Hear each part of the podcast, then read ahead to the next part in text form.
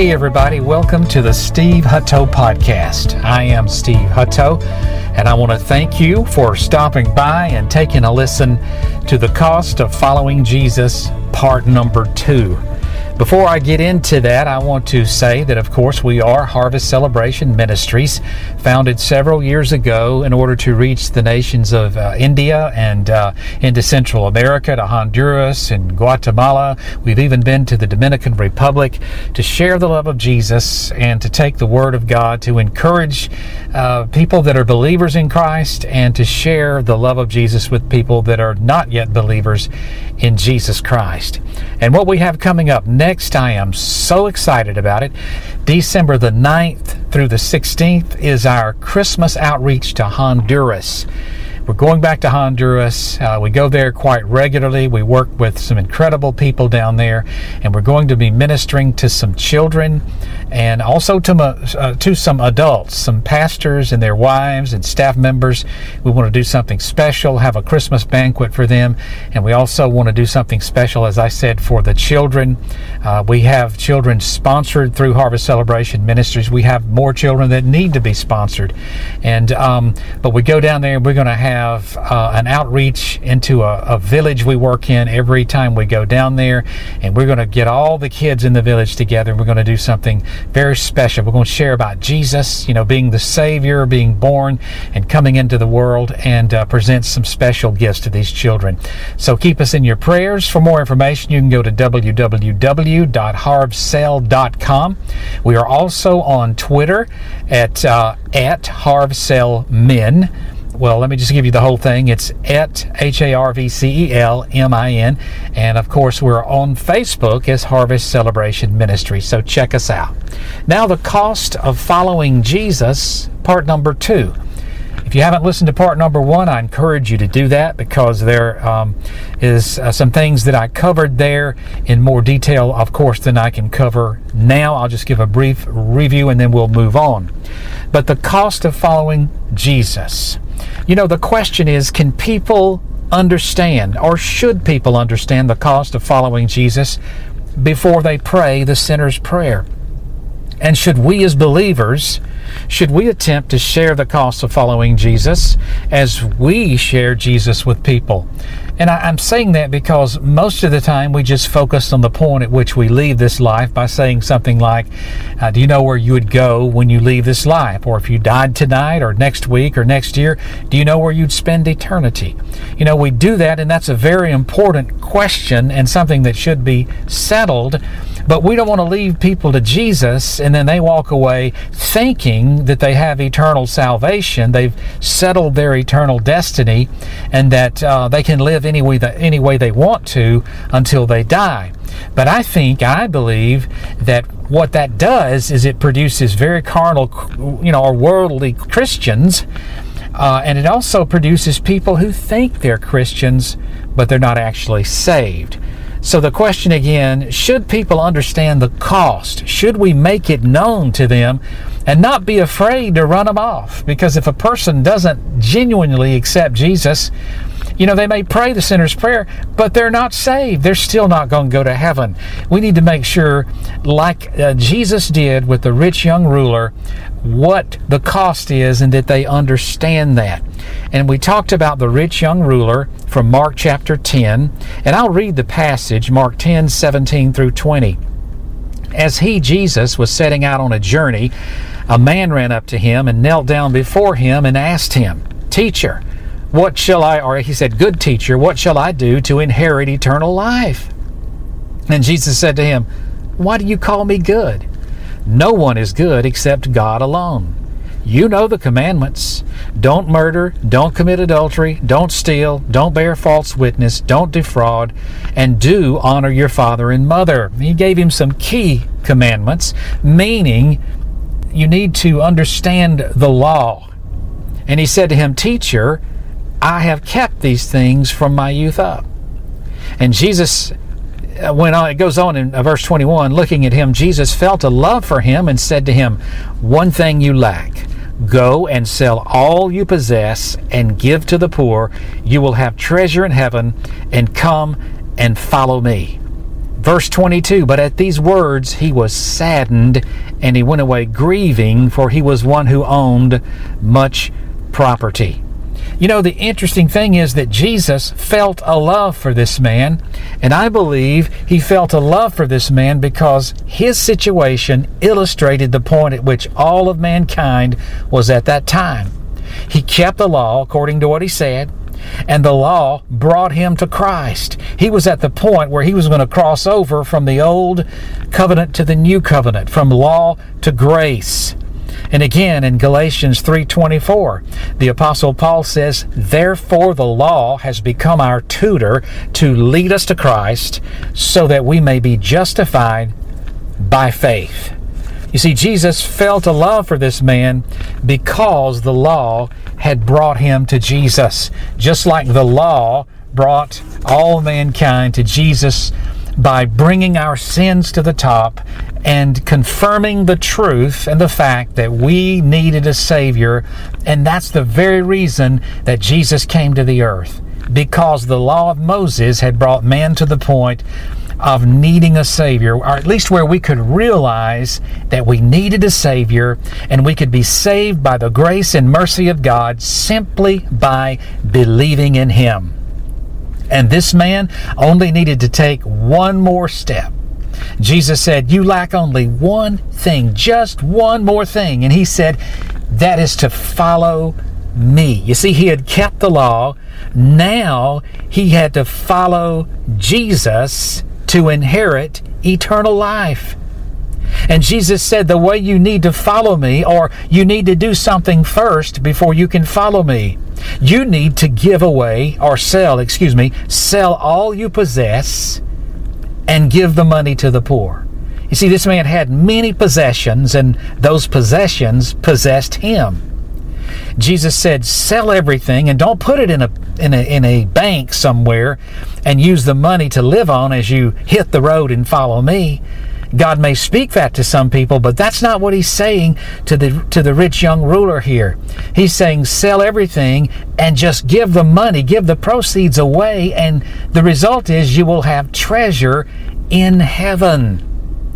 And so Jesus said, when you do that, then you can follow me. In other words, here's what he was saying, and this is what we need to understand for ourselves and those we witness to or share Jesus with. In order to follow Jesus, let me back up. In order to inherit eternal life or to be saved, we have to follow Jesus. And in order to follow Jesus, we have to sell out to Him. We don't necessarily have to sell all of our possessions and give them away and then follow Jesus or give the money away and follow Jesus. But what we do have to do is give everything over to Him, release everything to Him, release our ownership or what we think is our ownership because you know it really belongs to Him anyway. But we need to come to the point of releasing everything to Jesus, trusting Him Here's another way to put it. We need to entrust our entire our entire lives to Jesus, and that includes us, everything about us, everything we own. We need to entrust it all to him. We need to surrender our lives to Jesus. And my friend, I'm going to tell you right now, it's more than praying a simple 10 to 15 second sinner's prayer and then saying, Oh, I have eternal life, and you go out and live any way you want to. No, no, no. You have to follow Jesus. Now, I covered that pretty extensively in both of my teachings. But Jesus said, if you give away everything, sell it, give it away, you're going to have treasure in heaven. Well, what is that treasure? That treasure is the inheritance that Jesus has. You see, moths can't eat it up, rust can't destroy it, and thieves can't break in and steal it. Ephesians 1:11 says, "So we have obtained an inheritance, having been predestined according to his purpose, who works all things after the counsel of his will." In other words, we have an inheritance through Jesus and in Jesus and by Jesus because once we become saved and we give our lives over to Jesus, we become joint heirs with him, the scripture says. Now listen to this. A lot of people think their inheritance is only for the day they get to heaven. But as we continue in Mark chapter 10, look at verse 28. Peter began to say to him, he, he, he started talking to Jesus, Behold, we've left everything and we followed you. Did you catch that? Behold, we've left everything and followed you. Can you see the correlation between that and the rich young ruler and the fact and the truth that you and me, or you and I, let's get it correct, we must sell out to Jesus and follow Him. That's how we inherit eternal life. And you know what, my friend? That's how the world is changed because our lives become changed and our lives become effective for Jesus Christ. But Jesus answered Peter and he said, Truly I say to you, now listen carefully to this. There is no one who has left house or brothers or sisters or mother or fathers or children or farms for my sake and for the gospel's sake, but that he will receive a hundred times as much now in the present age. I'm going to say that again a hundred times as much now in the present age houses and brothers and sisters and mothers and children and farms, along with persecutions, and in the age to come, eternal life. How incredibly powerful is that? So, everything this man would need in following Jesus, even though he had given up all, everything he would need in following Jesus on the earth would be supernaturally provided for him. And that's the way God wants you and me to live. And then he said, Come and follow me. So, in order for this very rich man to follow Jesus, he would have to sell out to Jesus. In order for you to follow Jesus, and me too, we, we both have to sell out to Jesus. Now, this rich young ruler was saddened, listen carefully, because the cost of following Jesus was simply too much for him. He didn't want to pay the price.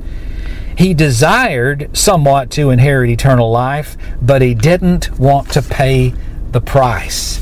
So he went away grieving. And from the original language, that simply means he went away distressed and he went away in heaviness. You know, Jesus did talk about this man's eternal destiny, but listen carefully.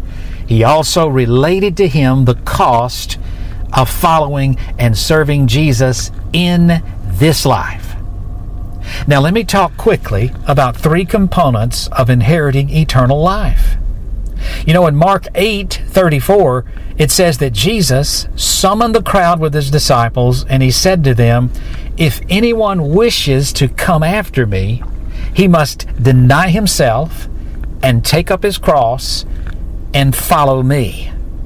Now, I used to say, now, why would Jesus kind of tag this with follow me and start it with come after me? But I, I, I, after studying this and just pondering this and praying about it, I can see that when Jesus says, if anyone w- who wishes to come after me, or if they wish to come after me, then he must do something.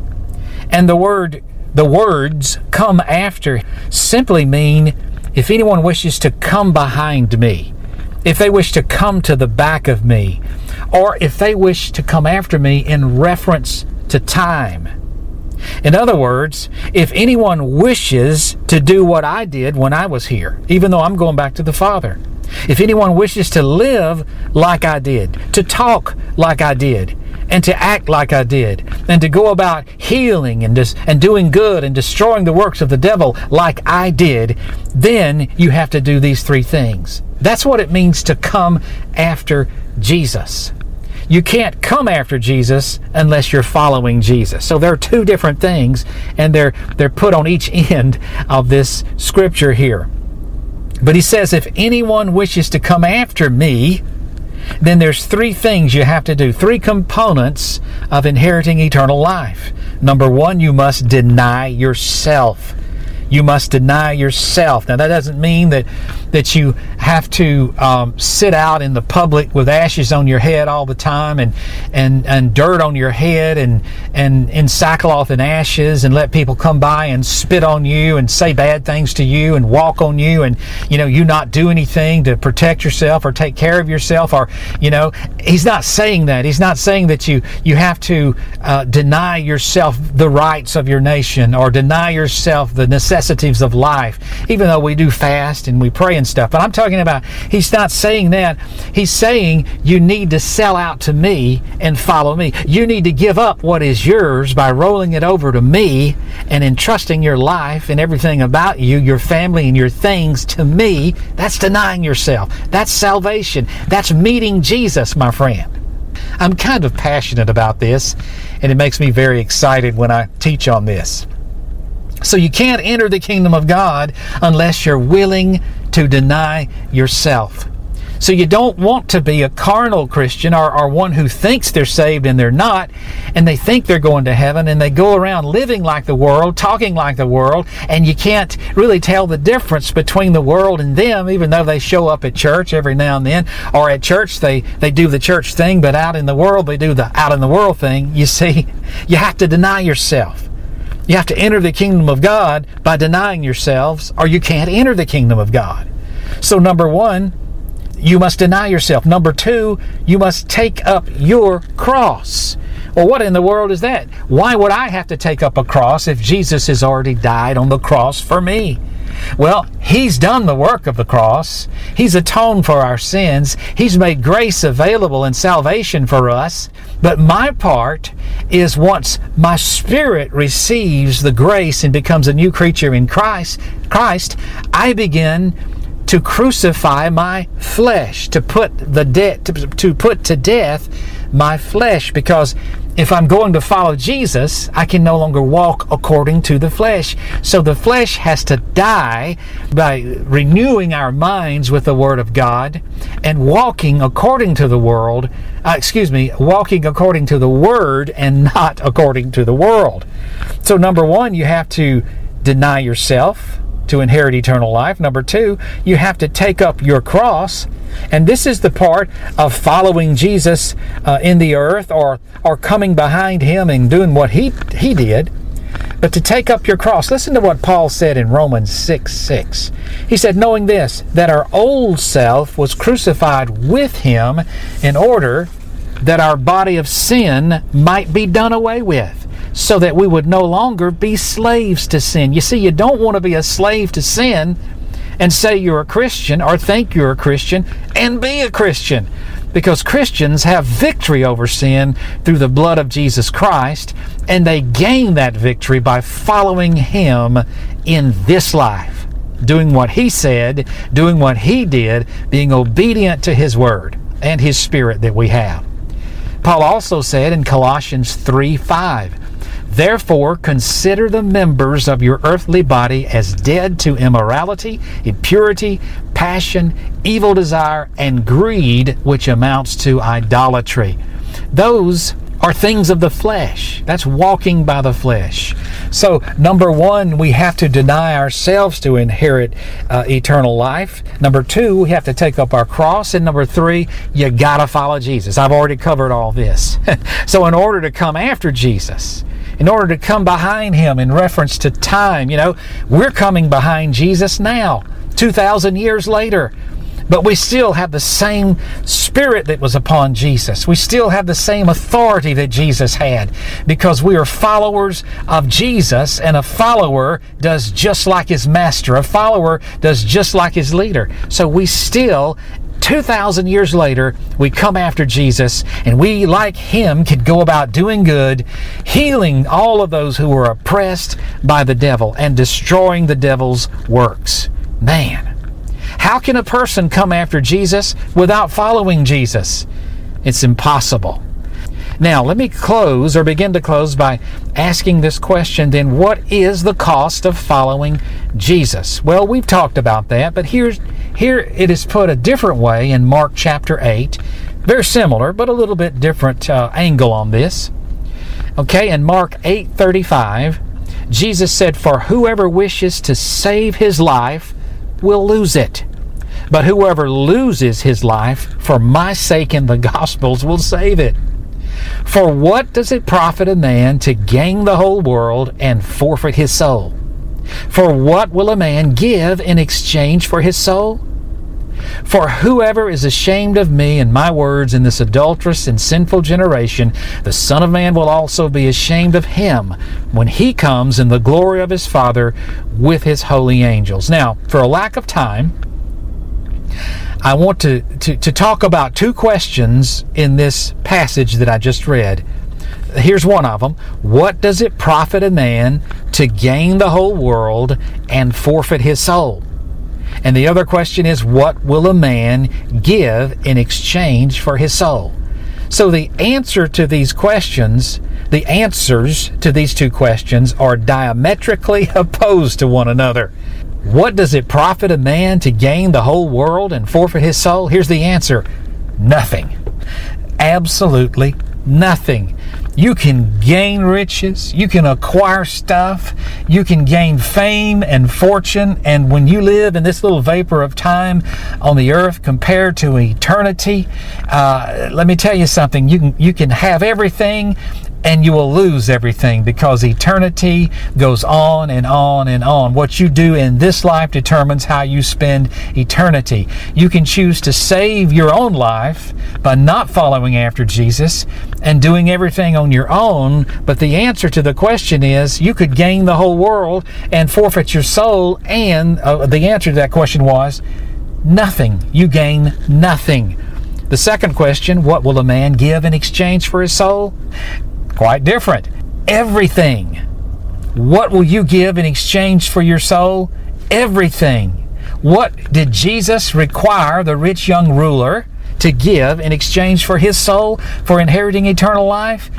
Everything, but the rich young ruler could not pay the price. He could pay the price. We all can pay the price. But the question is, will we pay the price? Do we want to pay the price? Jesus gives us the choice to not pay the price or to pay the price. We have the choice. We cannot pay the price and try to do everything on our own and accumulate everything we can. But when we leave this life, my friend, ain't nothing going to go with you or we can choose to sell everything out to Jesus and follow Him and let Him bless and let Him supply supernaturally as we go about doing the works of Jesus on this earth. And then when we leave this life, we, we have not forfeited our soul, but we have gained a soul that we will spend in glorious eternity with Jesus Christ forever and ever and ever. So that is the cost of serving Jesus. Everything. The cost of following Jesus is everything. Let me encourage you, my precious friend. Sell out to Jesus today. I'm talking to some Christian people right now, people that think they're Christians and they're not really Christians, but other people that are Christians, but you've been very worldly.